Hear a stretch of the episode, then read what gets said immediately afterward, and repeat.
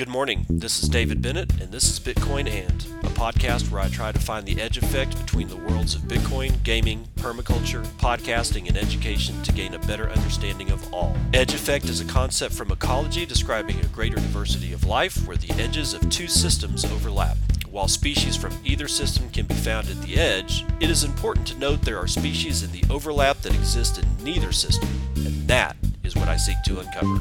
So join me in discovering the variety of things being created as Bitcoin rubs up against other systems.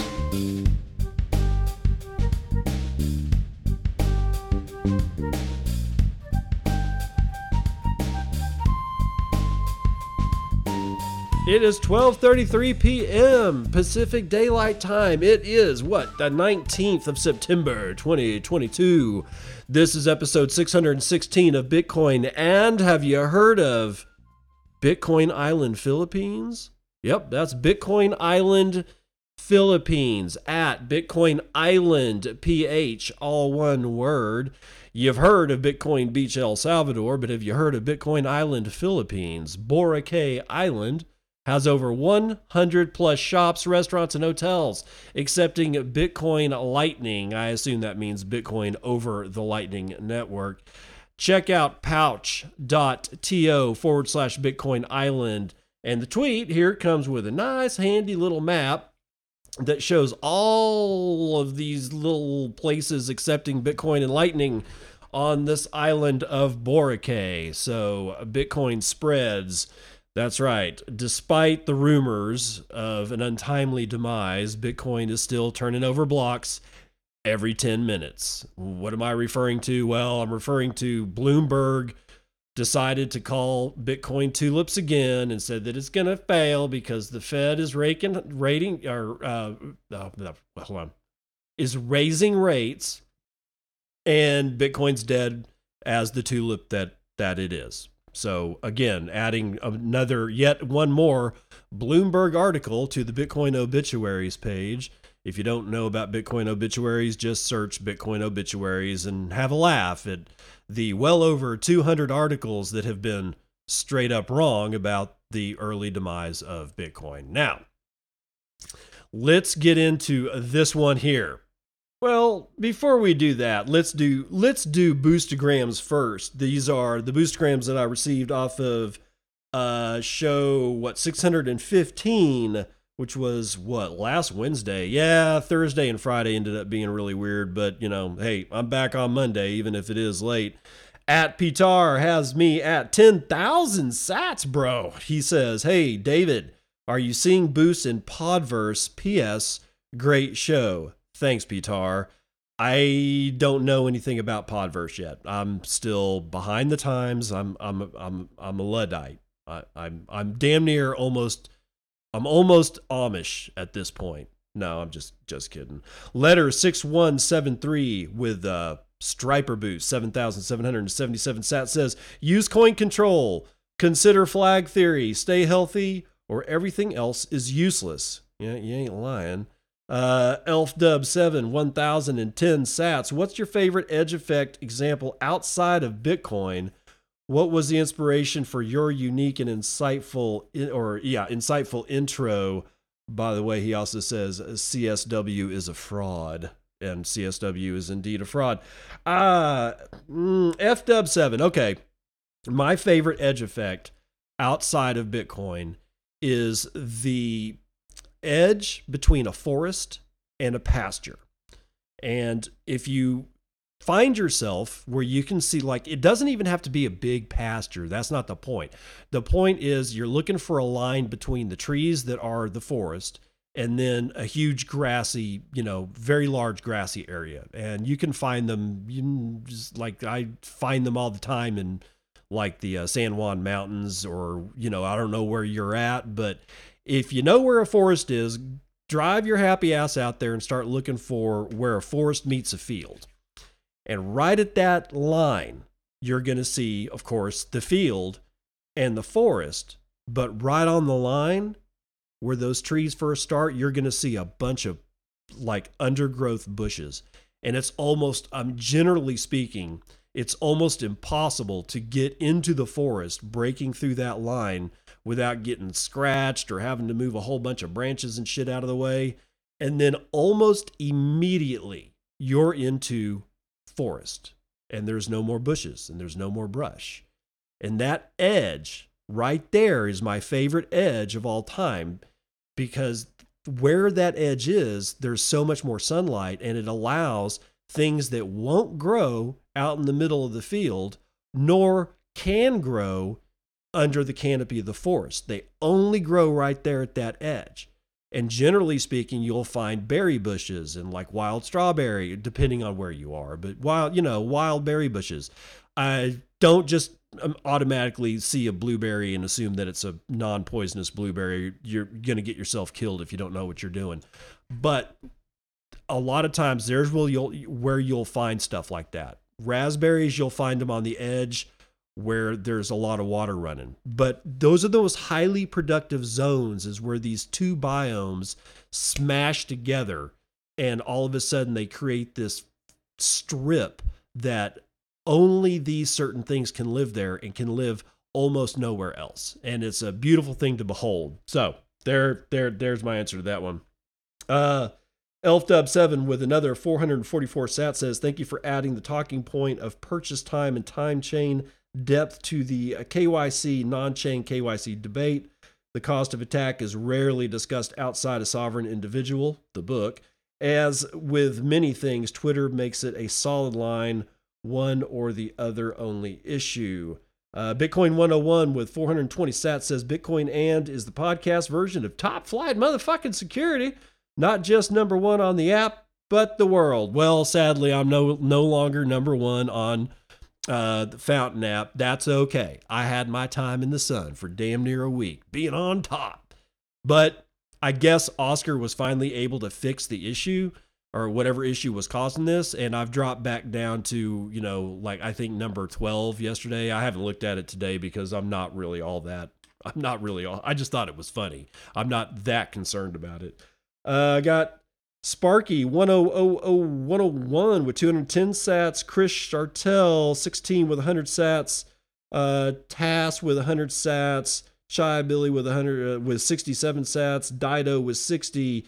Ear BTC with 15, and we just go down from there. But I got a lot of boostograms from you guys. I got 23 overall, and many of you actually took the time to write something, and I appreciate that because that kind of gets me to talk about other things. But now that the boostograms are over, we're going to talk about this thing. Finally, Bitcoin limits external influence on South America. As usual, I try to start with South American news because it is so important. And this is written by Vinicius Piscini. I think that's how you pronounce it from Bitcoin Magazine. Despite the great growth potential of countries in Latin America such as Brazil, Argentina, Chile, and even Paraguay, external influences contribute to the stagnation and purposeful economic decline of these countries. We can affirm that the international protagonism that such potential would provide in normal times of fair competition is dwarfed by the manipulations of great powers, predominantly the United States and China. Several players are interested in exerting their influence in the developing world. The American financial system, characterized by the hegemony of the dollar and international reserve and the relevance of American monetary policy for other countries, ensure that the United States is on an unreachable footing in the diplomatic arena. Bitcoin can be a scourge for this thanks to its decentralized system and, more importantly, the fact that it has no controlling body not even a known founder, making it impossible for unfair competition. When we analyze Chinese interference tactics, we observe the predatory lending by which China has completely dominated countries like the Maldives and Sri Lanka. This is currently happening in many South American countries as well. There is also the direct creation of military bases, such as in, can't pronounce it, but this name of some town, in the Neuquén province in Argentina, being built under the guise of a space station. Other than this, we see the great influence that the Chinese system exerts all over the continent in the form of policies adopted there that have been tried in China, something very evident after the control measures taken on the pretext of COVID 19. The United States has a more visible and prominent influence, especially economically and demographically, over some South American countries such as Brazil and Colombia. It is worth recognizing that the United States is not only an economic power, but also an institutional one. The dominant political class of this country has more power to manipulate international laws, whether through the UN or even through bilateral agreements or joint actions. A prime example is the Paris Agreement, in which the United States is now the main promoter.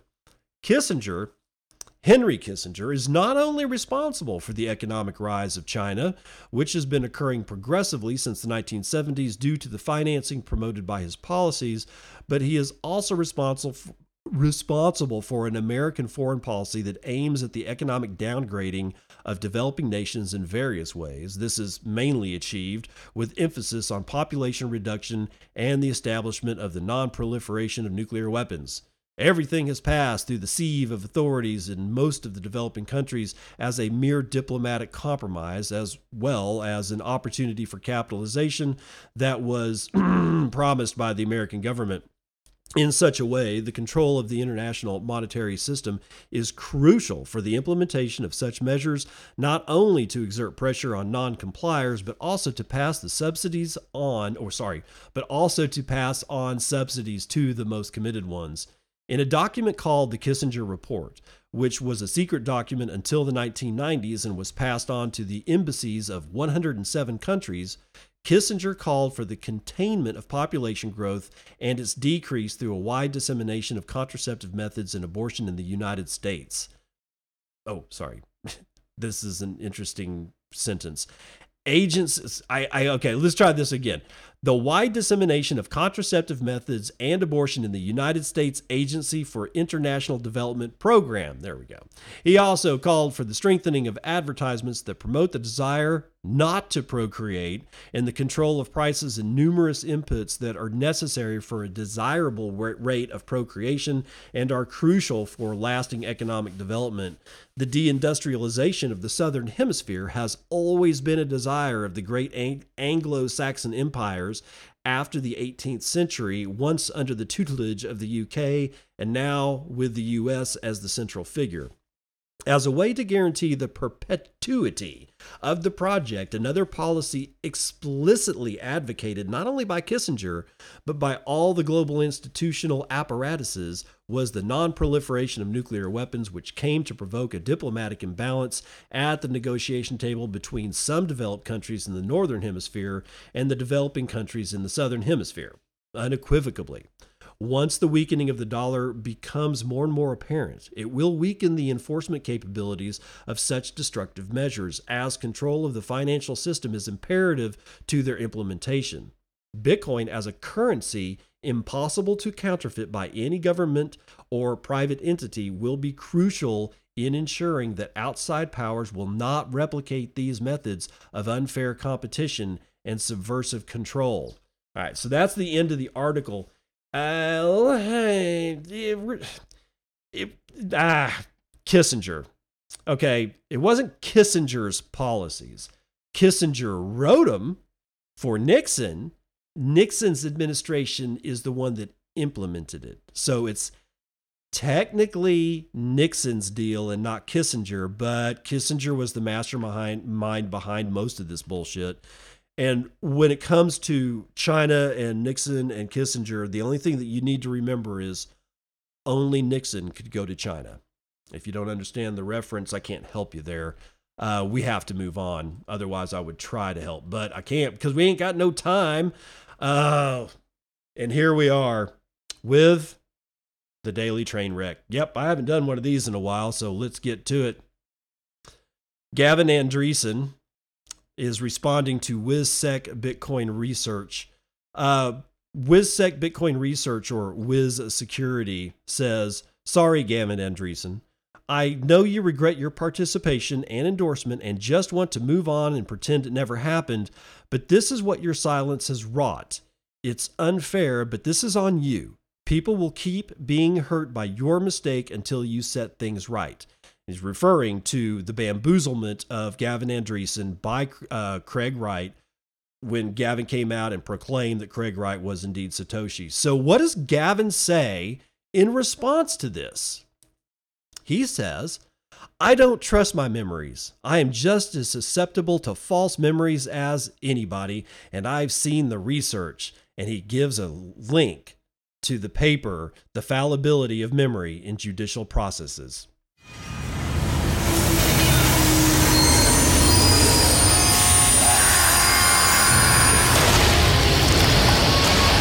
What he's saying is that he's a scared little bitch and he doesn't want to come out and confront Craig Wright by saying anything at all. So he blames fallible memory. He's literally blaming his memory as to why he can't come out and and and and and help out here and say he got bamboozled and Craig Wright is not Satoshi and no no no he's not even going to lift a finger to help our buddy Hodlonaut in this bullshit whatever trial that's going on in Oslo, Norway, that doesn't seem to be going well for Craig. But be that as it may, it, it, this is a grown ass man. Gavin Andresen is a grown ass man, and he can't lift a finger, not a single solitary finger, to help this dude out there in Oslo who's basically being beaten up by a whole gang of bullies and he just doesn't want to do it because he's he's fearful that his memory might not be as as good as it once was.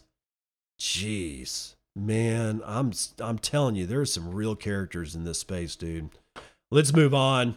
How the incentives of proof of work are more fair than proof of stake. Mickey Koss, writing for Bitcoin Magazine.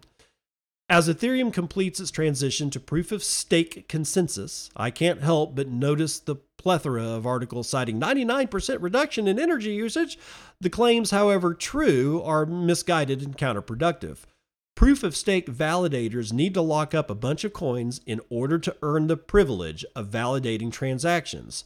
Though this does not eliminate the need for mining and therefore reduces power consumption, the incentives are such that the Ethereum network will progressively become more and more centralized. The stakers will receive a cut of the transaction fees, as well as the new Ether issuance for essentially making a portion of their stack illiquid. The counterparty risk free yield incentivizes staking. The more you stake, the more you earn. However, the more you earn, the more you can stake. It's a positive feedback loop, ensuring the largest bag holders can always stay ahead of the pack in terms of accumulation. With the way proof of stake works, it will also ensure that the biggest hodlers can always exert more influence over the network. Staking ETH as a full validating node requires 32 ETH. The counterparty risk free yield ensures that the biggest bag holders can and will have the most nodes to generate the most income. In doing so, they can slowly but surely accumulate more and more control. Combined with the deflationary claims from their fee burning, the price may very well go up in fiat terms. However, the more expensive ETH gets, the more out of reach it will get for the average pleb to fire up a staking node. In addition, the complexity and risks associated with staking will also ensure a steady stream of outsourcing demand for staking. According to ETHHub, quote, beacon nodes are intended to be high performance, highly available platforms. As such, their hardware requirements are anticipated to be server grade CPU SSD networking connections, end quote. Furthermore, slashing risk coupled with inactivity risk means that there are monetary penalties to your staked ETH for simply losing your internet connection. This basically guarantees that the majority of staking will be sent to solutions like Coinbase and other big exchanges. I don't have server grade equipment with 24 7 internet guaranteed. Do you? The more the staking supply centralizes, the easier it will be for governments to co opt and censor. Just because it doesn't happen right away doesn't mean that it won't happen in the future. The possibility of such censorship alone is enough to give pause. Proof of work, on the other hand, requires real world inputs. The cost of electricity breeds innovation as mining service providers find novel ways to harness electricity. There is much to be said along these lines, but the proof is in the pudding. Companies are already working with landfills and gas companies to harness and cap methane and wasted gas sources, thus reducing greenhouse gas emissions. Miners are also being harnessed to unlock thermal energy trapped inside the ocean, a technique which has been theoretical until now because of the economic viability. There are too many stories like this to be written about in one article, but the incentives are clear. Bitcoin mining economics are driving innovation toward a cleaner and more sustainable energy future. Variable costs are also a blessing and not a curse. Where proof of stakeholders may only have to pay taxes on income, proof of work companies are frequently forced to sell in order to cover a plethora of input costs and capital expenditures. This ensures a more con- consistent distribution of coin. The truth is that Bitcoin's protocol is simply more fair. Anyone can run a node for about 250 bucks and validate their own transactions. The 32 ETH required to spin up a node costs about $50,000 at the time of writing, putting it essentially out of reach for basically anyone outside of the Western 1%. Proof of work is the innovation that drives energy innovation and novel ways to harness wasted resources. Proof of stake ensures the richest among us will continue to control the others who will never be able to catch up. To me, that sounds a lot like a more complex version of what we already have. That's right, Mickey Koss. That's what I've been screaming for at least a year right now is that all Ethereum is is a digital version of what we've already had, what we already have, and what we will continue to have. And you're and uh, Ethereum and the Ethereum Foundation and all the people behind it are doing nothing more than staking their flag into the the fiat system that we already have because to them all they really want i think is to just get rich and remain that way. And they're not really interested in a new, wonderful, possible future for humankind. It's just more the same. And this goes back to the, my, my theory of human nature that we're always going to be dealing with this because there's something that uh, so many people that are quote unquote humans, it's so easy for them to to literally just be as greedy as fuck without any thought to the consequences of their fellow humans. How they sleep at night, I don't know. I really don't. You know, I mean, it's like, yeah, if, if, I mean, if a bear's chasing me out of like the woods and, you know, you got me into flat open ground and shit like that, then I only have to be faster than the slowest motherfucker behind me. Okay, that I do unless it's one of my children or a family or a friend member, then I might, you know, figure out. But if I don't know the motherfucker, I'm I'm not going to stop. I'm going to run on. But this is not a bear attack. This is if if it was a bear attack, then you're talking about the bear, you know, a bear the size of the moon attacking well over 99% of the human population. Right? That's what the fiat system is doing. It's been attacking 99% of the humans population on this planet for decades. And the Ethereum Foundation and the switch to proof of stake is just more of the same. If anything, maybe it's a little bit more efficient. I don't know. Time will tell, however, how this shit shakes out. You know, a lot of people were like going, oh, they're going to convert to proof of stake and it's going to stall the chain. I didn't think it was going to stall the chain oh, proof of stake is going to happen, and I don't know, something, some signal is going to like flash, like a red flag or something that is instantly recognizable as a failure. And I never thought that that was going to happen this time. I kind of expected another delay, but eventually they were going to do this shit, and it was going to be successful because what did they do? They took the entire ledger that had been mined uh, up into that time and they essentially converted it into a database with read write permissions. And who has those permissions? Those who have more ETH than you do. That's who has read write permissions to that fucking database. And that's all they did. That's why I knew it wasn't going to fail. There wasn't a whole lot of stuff that had to really be done. All they did is take a snapshot of what was going on at block or difficulty level 150 billion trillion or whatever that number was and they just copied and pasted it into an excel sheet with read write permissions for only the wealthiest ethereans that's all that happened and if you think something else happened i got bridges all over the desert southwest to sell you okay It's all fun and games until somebody has fun and games. Joseph Hall tells us more. Cointelegraph, Solitaire, Counter Strike, Snake. How casual gaming could be a huge Bitcoin on ramp. You can now play Solitaire, Snake, and even Counter Strike to earn Satoshis, tiny fractions of a Bitcoin uh, by using the uh, the platform the company built around Bitcoin and ZBD, a gaming platform that will transform gaming with the power of Bitcoin. Thanks to the Lightning Network, a layer 2 payment solution built on top of Bitcoin, instant microtransactions and Satoshis can pay out to gamers across the globe quickly. Quote, this genuinely fixes a need in gaming, Ben Cousins, chief strategy officer at ZBD, told Cointelegraph. ZBD offers Bitcoin and LN support for popular games such as Counter Strike Go. They promote casual gaming and the creation of inviting environments that could bring people into Bitcoin in a way that surprises them. End quote. For Thunder, THNDR, which released a solitaire style mobile game on Monday, the rollout of popular casual gaming types is also about onboarding people into Bitcoin.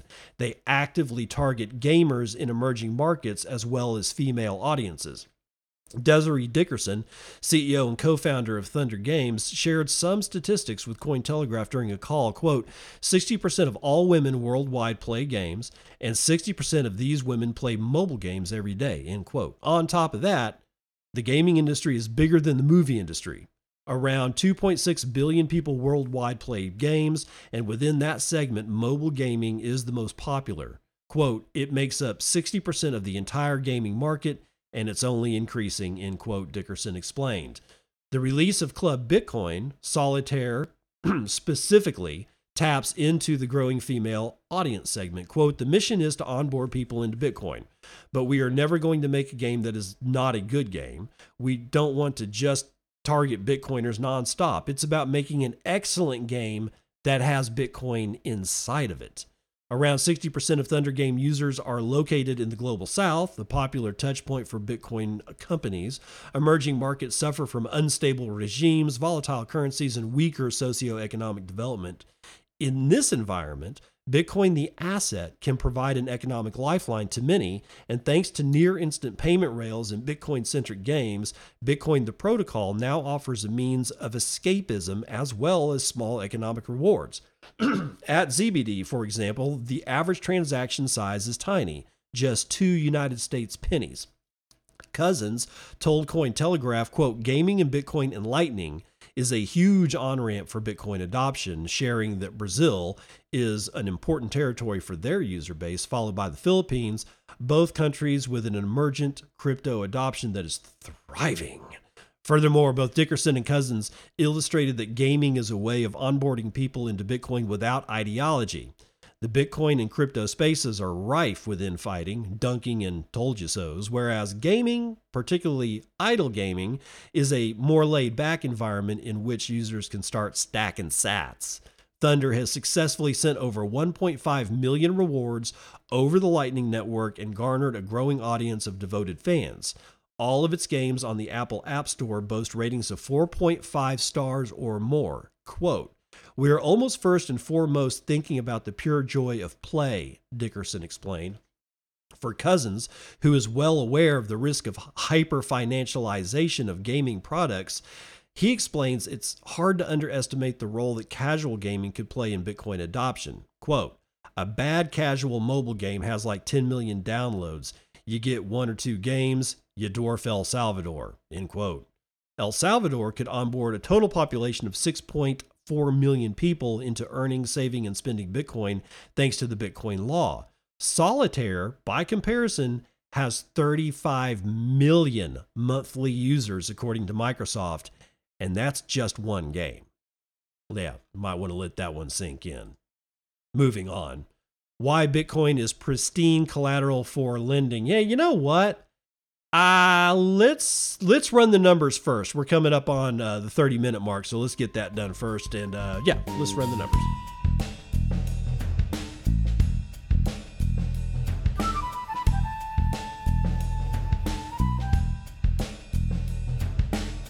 CNBC, Bitcoin. Oh, God, I screwed that up. You know what? Not even going to go back and correct it. You guys know. You guys know. I screwed it up. CNBC futures and commodities. Although there's not much futures going on here because it's actually closing bell on the East Coast. So the markets are already closed. Uh, oil, West Texas Intermediate up a scant 0.13% to $85.22. Brent North Sea up a third of a point to $91.64. OPEC defending the $90 peg. Natural gas is up 1.76%, but apparently fell quite a bit over the weekend because it's only at $7.90 per thousand cubic feet. Gasoline up 1.88% to $2.45 a gallon. Shiny Metal Rocks having a good day, except for Peter Schiff. Gold is the only shiny metal rock that's down 0.02% to the downside, bringing it in at 1683 bucks. Silver is up two thirds of a point. Platinum is up two and a quarter of a point. Copper, even copper's up 0.16%. Palladium, Jesus, to the moon, five and a half percent to the upside. Agricultural agricultural stuff is mixed. Wheat was the biggest loser today, 3.5% to the downside. Who is the biggest winner? Coffee, 3.16% to the upside. And everything else, like I said, is mixed. Indices, Dow was up 0.62%, S&P is up 0.67%, Nasdaq up 0.74%, and the S&P Mini up one and one quarter percent. Real money having some struggling days lately with the rate hikes from the Fed. Uh, 19,525 bucks with 1.13 million BTC trading hands in the 24 hour period. That's 47,400 BTC every hour on the hour. Average transaction value of 4.68 BTC, a median transaction value of 0.02 BTC, or just under 400 bucks. Block times are only slightly increased 10 minutes and 8 seconds. 0.087 BTC taken in fees on a per block basis, and 12.5 BTC taken in fees overall in the last 24 hour period. With a 10.15% drop in hash rate, we're still at 238 exahashes per second. Oh, Dogecoin, your shitcoin indicator has fallen below six United States pennies, coming in at 5.8 United States pennies. 7,500 transactions waiting on six blocks to clear with a $372.9 billion market cap. Bitcoin owns 3.38% of all of gold's market cap. And if you so choose, you may buy 11.7 ounces of shiny metal rocks with your one Bitcoin, of which there are 19,155,048. And 4,792 of them bad boys are chilling out in the Lightning Network valued at $93.3 million, being run over 17,213 nodes, sporting 84,973 payment channels. That's going to do it for Vitals.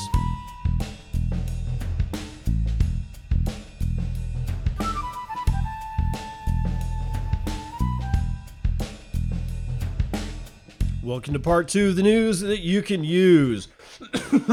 Uh, Jaran Mellerud from Bitcoin Magazine has this one Five factors making Bitcoin miners unique energy consumers. Most people disregard Bitcoin miners as simply yet another energy intensive industry, but there is one big difference. Bitcoin miners are uniquely flexible concerning when and where they consume energy. Arcane Research's new report titled How Bitcoin Mining Can Transform the Energy Industry found five factors making Bitcoin miners unique energy consumers, which I will explain here. A price responsive energy consumer is financially incentivized to adjust its energy consumption based on the energy price. Bitcoin miners refine energy into Bitcoin and are only financially incentivized to do so if the energy input is priced lower than the Bitcoin output. The chart below shows the break even energy price of mining Bitcoin during 2021 and parts of 2022. This break even energy price is the dollar denominated income per megawatt hour of energy fed into a Bitcoin mining machine, in this case, an Antminer S9. Suppose a Bitcoin miner's price per megawatt hour increases above this line. In that case, the miner is financially incentivized to turn off its machines, as it would earn less by using this energy for Bitcoin mining than it would pay for the energy itself. Since energy is such a significant component in the cost structure, miners always pay attention to their energy prices and can calculate their break even energy prices with certainty. During energy scarcity events, the spot energy price will rise far higher than the miner's break even energy price, incentivizing miners to curtail production and let the energy flow to less price responsive energy consumers, like households. Not only are Bitcoin miners financially incentivized to stop consuming energy if spot energy prices rise above their break even energy price, but they are also fully able to do so due to the interruptible nature of the Bitcoin mining process. A miner can interrupt its production and energy consumption at a moment's notice without losing more money than the alternative cost of not producing Bitcoin. It can not only interrupt its consumption, but also granularly adjust it up or down in kilowatt increments. The interruptibility of the Bitcoin mining process becomes apparent when comparing a Bitcoin mining facility to a conventional data center. A conventional data center performs many complex processes and must maintain uptime due to its customers. Uptime is so critical for data centers that they are categorized from tier 1 to 4 based on their uptime guarantees and power redundancies. Bitcoin miners and some other high performance computing processes are the only interruptible data center processes. Since Bitcoin mining is an interruptible and price responsive load, the process is exceptionally suitable as a demand response tool that can help strengthen electricity systems. Most energy intensive industries produce physical products that require access to supply chains. On the other hand, Bitcoin miners produce hashes sold through the internet. Therefore, a Bitcoin mining facility can generally be built in any location with cheap energy and internet access. The location agnosticism of Bitcoin mining makes it possible to take the energy consumer directly to the energy source. Bitcoin miners are the ultimate customers of previously stranded energy resources, which is why oil producers have started to use natural gas that they otherwise would flare to mine Bitcoin. The location agnosticism of Bitcoin mining becomes clear when looking at a map of Texas Bitcoin mining operations. They are almost all located in the desert in the far west of the state, where they feed on the region's stranded wind and solar. And they are not lying. I'm looking at the map entitled Bitcoin Mining Operations in Texas. And there are almost all of these are in far west in well west texas all the way to far west texas and one of these and i don't know which one it is i don't think this map is now map's not interactive but one of these the farthest west is in a region of texas that i know to be absolutely desolate and now, like east of Lubbock, it's not so bad. East of Amarillo, it's not so bad. You get down into Midland and Midland, Odessa, I don't know, man. Starts to get really, really dicey. You know, there's no farming in Midland. There's a shit ton of farming in Lubbock, but that's because Lubbock gets more rain than Midland does. Out in Midland, it's basically if it ain't if it's ain't got an oil field on it, then it ain't nothing but either ranch pasture or just you know plains pasture. It and the only other thing that it can sport at that point uh, agricultural wise is the drilling and production of commodity oil and gas. That's it. I, believe me i know. I, I grew up there i know exactly what that land is capable of producing and it's basically cows and oil and gas. That's it. It can't produce anything else. It doesn't have enough rain. It's a sun blasted microwave to death part of the desert. And I'm glad that I got out, honestly, because that place was getting freakishly dismal, man. But yeah, I mean, all of this stuff is out in like West Texas, and it's hot and dry and really not not worth that not worth as much as you'd think. Now, continuing on, a Bitcoin mining machine consumes a specific amount of electricity, and it's possible to combine different amounts of these machines into different levels of load whether an energy asset owner wants a Bitcoin mining load of 5 megawatts, 20 megawatts, or 100 megawatts doesn't matter. All load sizes are possible by changing the number of machines. The modularity of Bitcoin mining makes it possible to design a Bitcoin mining load to match the available energy generation capacity. This is especially relevant when matching the Bitcoin mining load with the excess production capacity of a stranded renewable energy generator to improve its economics. We can design a Bitcoin mining load in specific ways to maximize portability. Filling specially designed shipping containers with mining machines has recently emerged as a way to optimize that portability. These container solutions are designed after the plug and play principle and can quickly be shipped to other locations if needed. The portability of Bitcoin mining makes it easy to move a mining facility to soak up excess energy and quickly move that facility to another location if the energy stops being in excess of the first location. In conclusion, Bitcoin mining possesses a combination of properties that makes it uniquely flexible energy consumer. This flexibility allows Bitcoin miners to provide positive externalities to various energy systems globally, including strengthening vulnerable electricity grids, improving the economics of renewable energy, mitigating natural gas flaring, and lowering heating costs by repurposing waste heat. What makes Bitcoin mining such an aspiring energy tool isn't simply that it's a uniquely flexible energy consumer, but that the financial incentives add up. With similar incentives, the Bitcoin mining and energy industries are destined to work together to solve some of the biggest energy problems. You can read more about this in Arcane Research's full report, which they've linked to there. And that's the end of that particular article. Moving on, Indian exchange Warizx, W A R I R X, Sorry, W A Z I R X. It's a Monday, folks. What can I say? Indian Exchange WazirX follows Binance in delisting USDC. Another one bites the dust. Helen Partz. Cointelegraph, major Indian cryptocurrency exchange WazirX, has opted to delist the USD coin or USDC from its platform and convert the remaining bounces into Binance backed Binance USD stablecoin. WazirX officially announced on Monday that it has stopped deposits of USDC alongside of other stablecoins like Pax Dollar and True USD. According to the announcement, the platform will instead offer the BUSD stablecoin to enhance liquidity and capital efficiency for users. WazirX will implement BUSD auto conversion for users' existing balances of USDC, USDP, and TUSD at a 1 to 1 ratio on October the 5th, the firm said. Quote, users will be able to view their USDC, USDP, and TUSD balances under the BUSD denominated account balance when the conversion is complete, the exchange noted. WazirX may amend the list of stablecoins eligible for auto conversion, the announcement added. Withdrawals of USDC, USDP, and TUSD will still be available on WazirX until Friday. The platform then plans to delist the stablecoins from its spot trading pairs on September the 26th.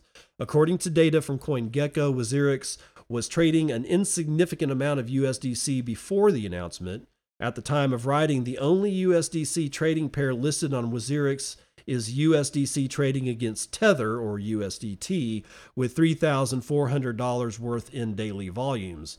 In contrast, BUSD has two trading pairs on WazirX, trading against the USDT stablecoin and the Indian rupee, with daily trading volumes amounting to $5,700 and $5,200 respectively.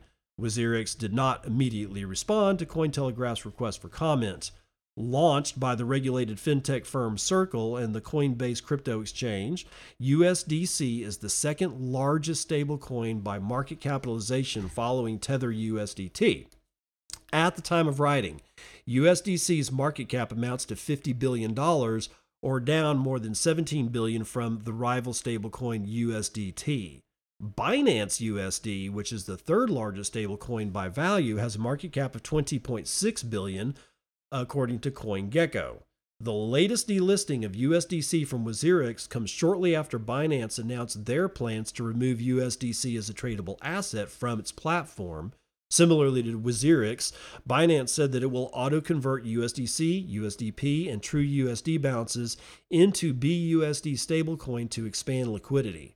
In August, Binance denied any equity ownership in WazirX after the Indian crypto exchange came under regulatory scrutiny.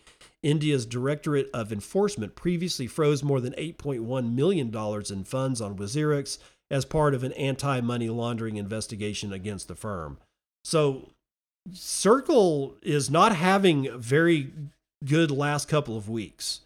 And I'm not I'm not sure why. I I I I, kind of don't get it. Other than the possibility that maybe uh, you know CZ is uh, making phone calls and getting his buddies to delist um, his competition. Like I said, the human spirit is replete with greed. I wouldn't put it past him, but I don't know. I, I, I make absolutely no prognostications as to whether I know anything about what the hell's going on in CZ's head. But it does seem that something has occurred that has put USDC in a unfavorable light as concerns uh, Binance and WazirX, and I expect we'll hear more about this, and we'll also hear that more exchanges have delisted USDC. Um, I honestly, I, I, while I don't really care about stablecoins, I know that they're used, and I know a lot of Bitcoiners use them for you know trading and whatnot. But since I don't trade, I, I don't really need such an instrument. Uh, but something's not right here. I'm not. I'm not. I hate fucking Circle. They're a terrible Bitcoin company. They're an anti-Bitcoin company. But still, there's something about this delisting pattern that doesn't sit right with me. I think there's something going on behind the scenes. If you know what the hell's going on, give me a boostagram and tell me what the hell's going on, and I will look into it. I swear to God, man, I swear. I will. I promise. Ethereum fork ETHPOW suffers a bridge replay exploit. The token tanks 37%. Andrew Asmakov from decrypt.co. ETHPOW, the proof of work blockchain forked from Ethereum that went live shortly after Ethereum's transition to proof of uh, stake last week, has fallen victim to a replay exploit that it resulted in an extra 200 ETHW tokens being siphoned by the attacker. Blockchain security company Blocksec revealed the incident on Sunday, saying that the attack happened through the Omni bridge on the Gnosis chain. Quote, on September the 16th, 2022, we detected that some attackers successfully harvested lots of ETHW by replaying the message, i.e., the call data, of the POS chain on Ethereum proof of work, aka the proof of work chain. End quote. Blocksec wrote this in a Medium post. According to the security researchers, the attacker first transferred 200 WETH through the Omni bridge and then replayed the same message on the proof of work chain, getting an extra 200 ETHW. Quote, by doing so, the balance of the chain contract deployed on the proof of work chain could be drained, Blocksec said. The firm detailed that the root cause of the exploitation is that the Omni bridge on the proof of work chain uses the old chain ID and doesn't correctly verify the actual chain ID of the cross chain message adding that similar issues may exist in other protocols. Welcome to crypto, motherfuckers. The price of ETHW token plummeted about 37% on the back of the news, hitting a fresh low of $4.22. Couldn't you have done 420? Earlier on Monday, according to CoinMarketCap, it currently trades now at just over $5. The developers behind ETHW protocol confirmed the incident. However, they insisted that the attack did not originate from the ETHW blockchain and only affected the Omni bridge, not the Ethereum proof of work network itself. Quote, ETHW has, or itself, has enforced EIP 155, and there is no replay attack from ETHPOS and to ETHPOS, which ETHW core security engineers have planned in advance, the ETHW team said in a blog post. The developers also said that they have reached out to the Omni team to alert them of the exploit. Quote, We contacted the bridge in every way and informed them of the risks, the ETHW blockchain developer said, adding that bridges need to correctly verify the actual chain ID of the cross chain message. ETHPOW, in case you're wondering, is a hard fork of Ethereum supported by a group of miners who declared their intention to preserve the proof of work chain following the merge, the commonly used term for the network switch to proof of stake. The chain was launched last week, shortly after the merge occurred. However, it got off to a rather bumpy start as the network faced several technical issues, including a chain ID issue. Notably, the possibility of a replay attack if ETH POW failed to change its network chain ID from that of the Ethereum mainnet was raised some weeks before the merge. However, ETH POW founder Chandler Guo insisted back then that those fears were overblown and told Decrypt that the network would change all chain IDs on its blockchain to prevent such an attack. Well, I guess they didn't. I don't know. Um, I'm not that much of a, a, follower of this, but it is going on because we, and, and here's why it's important. Vitalik and Greenpeace are all walking around strutting about their 99% decrease in energy usage when they move to proof of stake, and Bitcoin should do it too. Well, even within the internal Ethereum, you know, plane of existence, whatever lollipop land that actually is, even within their own ranks, they had dissent about this proof of stake thing, and we could see that with the creation of ETH POW. Now, some people are asking, and kind of including me, but I, I kind of know the answer to this already, but why they di- didn't just throw in their GPU miners with Ethereum Classic? Because all all of the GPUs they're still running.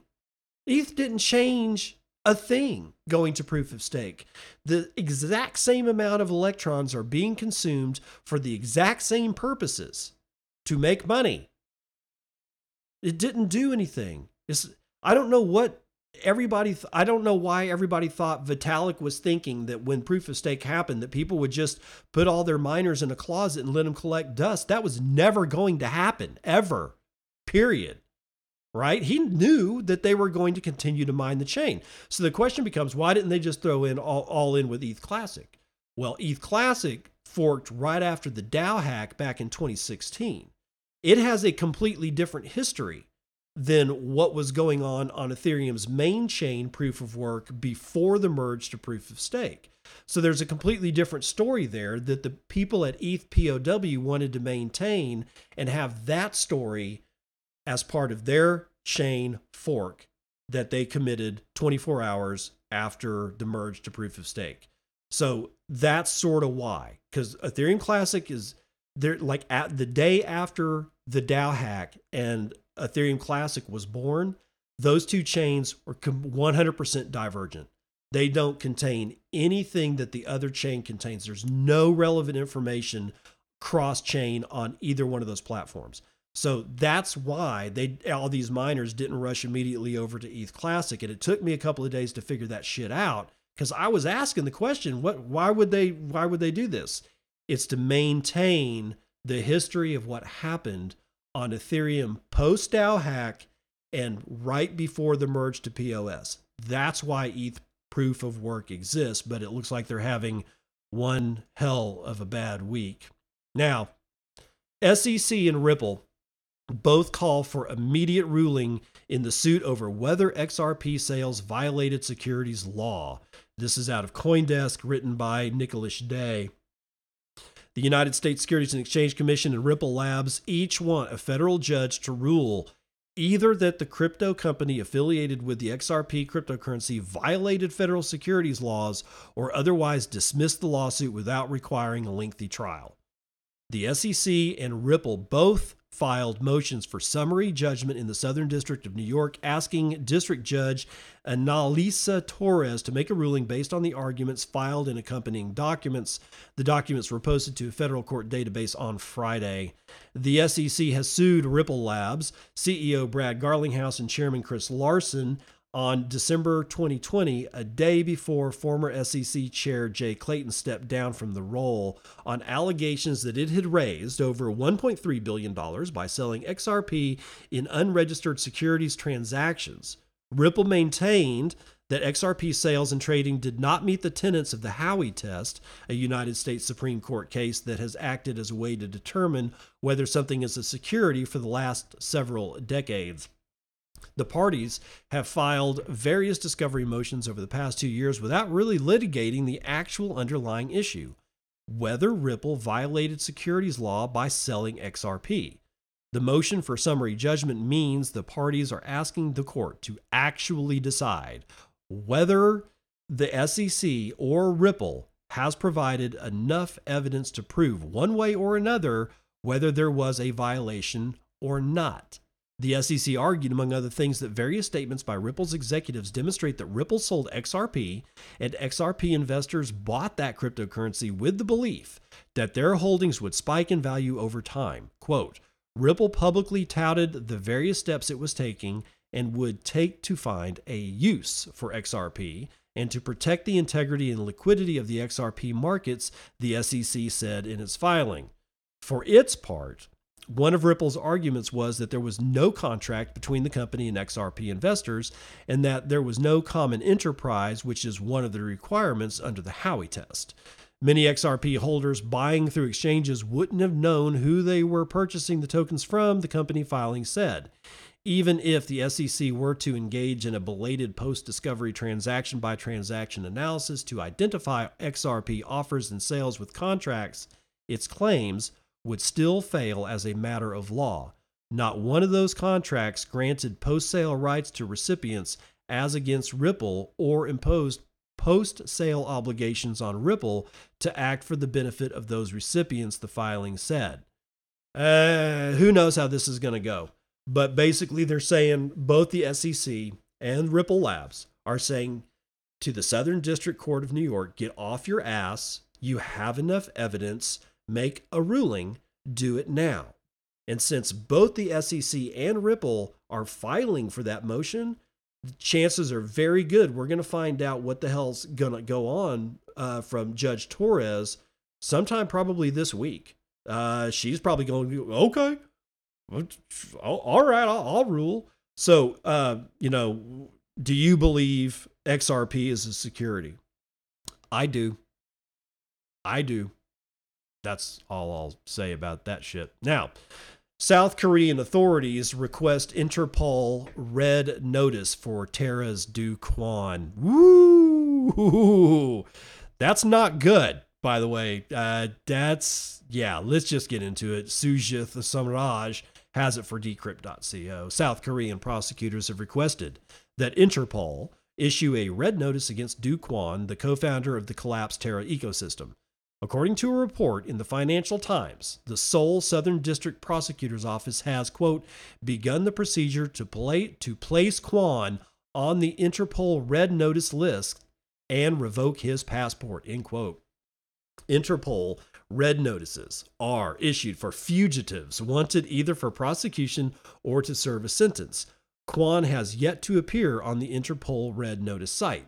Last week, South Korean prosecutors issued an arrest warrant against Kwon, accusing him of violating capital market rules. They also asked the finance ministry to void his passport. At the time, Kwon was believed to be a resident in Singapore, but police in Singapore subsequently confirmed that the Terra co founder is no longer in the country. On Saturday, Kwon himself tweeted, quote, I'm not on the run or anything similar, adding that for any government agency that has shown interest to communicate, we are in full cooperation and we don't have anything to hide. Mm-hmm. I've heard that before. Launched in 2020, the Terra blockchain ecosystem was built around the algorithmic stablecoin Terra USD and its sister coin Luna and then we all know what happened there. But in June, a class action lawsuit was brought against Kwon and Terraform Labs in the United States District Court of North Carolina, while the SEC revealed that it was investigating the collapse of UST. One month later, South Korean prosecutors raided the house of Daniel Shin, another co founder of Terraform Labs, as part of the probe. South Korean President Yoon Suk Yeol has relaunched a financial crimes unit to investigate the collapse of the Terra, uh, Terra ecosystem further. Kwon has denied allegations that Terra was a fraud and has claimed that he lost almost his entire net worth in the crash. Yeah, bullshit. You're running. You're running, dude. You're running.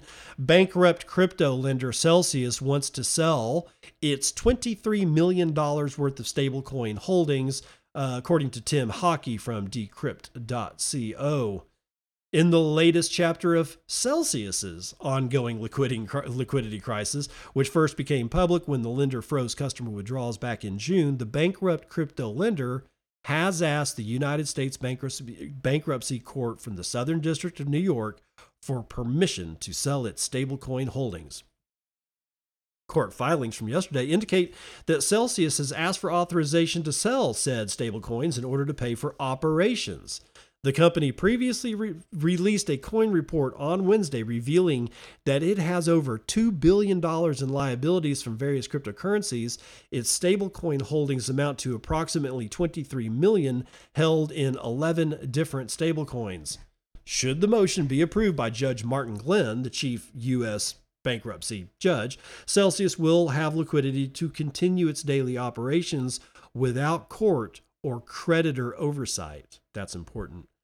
Paying back its creditors, aka, you know, its customers, is a separate ongoing legal process, but Celsius's filing argues it's in everyone's interest for Celsius to monetize its stablecoin holdings in order to continue operations without having to secure additional financing.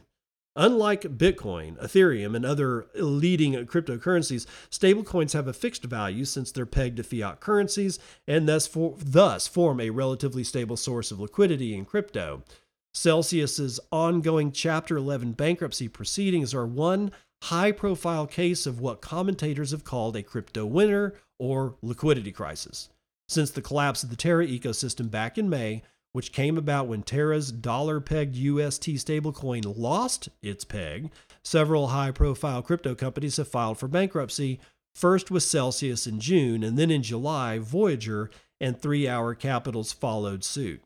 On September the 1st, Celsius said in a court filing that it was seeking to return some of its customers' funds. The company offered to release nearly 50 million in crypto belonging to customers who were part of the custody program uh, accounts that stored crypto but did not generate returns. Should Celsius's proposal be approved, the returned funds would only cover a fraction of the lender's obligations. Custody accounts make up $210 million in crypto, according to the filing, However, for customers who invested uh, crypto in Celsius's popular Earn program account for $4.3 billion in assets, there was no word on when they'll get their money back. Exactly one week later, a United States bankruptcy court filing revealed that Vermont state officials have asked for broader powers to inve- investigate Celsius, alleging that the insolvent cryptocurrency exchange had artificially inflated the price of its CEL token at the expense of retail investors for the last three years. Quote, by increasing its net position in CEL by hundreds of millions of dollars, Celsius increased and propped up the market price of CEL, thereby artificially inflating the company's CEL holdings on its balance sheet and financial statements, Vermont Assistant General uh, Counsel Ethan McLaughlin said. On Wednesday, Judge Martin Glenn appointed an independent examiner to oversee the Celsius bankruptcy case. The examiner will look into Celsius's crypto holdings, the utility obligations of its crypto mining business, recent changing changes to its off account offerings as well as its compliance with tax and bankruptcy proceedings. So the shit show rolls on and it looks like it's going to roll downhill all over its customers because this is if they sell all their shit what they're saying is they're going to use it to pay bills operations i'm not even sure how much of this is going to be earmarked for its liabilities shit that it's already lost. Uh, we're talking about when they say operations, they mean uh, paying their paying their people their pay you know paycheck, electricity for the building, f- you know uh, phone bills. That's what they're talking about using this money to do. Celsius is dead. It's 100% dead. At this point, it's just a walking zombie, bro. Walk away. Just walk away. That's going to do it for the morning roundup which is actually the afternoon roundup, but whatever.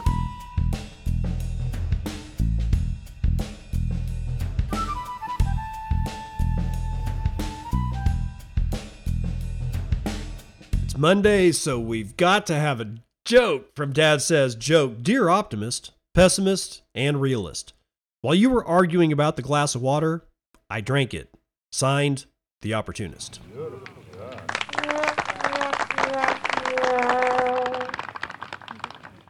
If you want to support the show, Podcasting 2.0 is the way to go. I use Fountain App. No, they're not a sponsor, but they probably should be because I talk about them all the time. Why? It's a damn fine app. It's getting cleaner, it's getting smoother, it's so much less buggy. Actually, it's like I haven't actually had, you know, aside from being, you know, number one for a damn full week above all the other podcasts on their app, there is I haven't seen any bugs lately.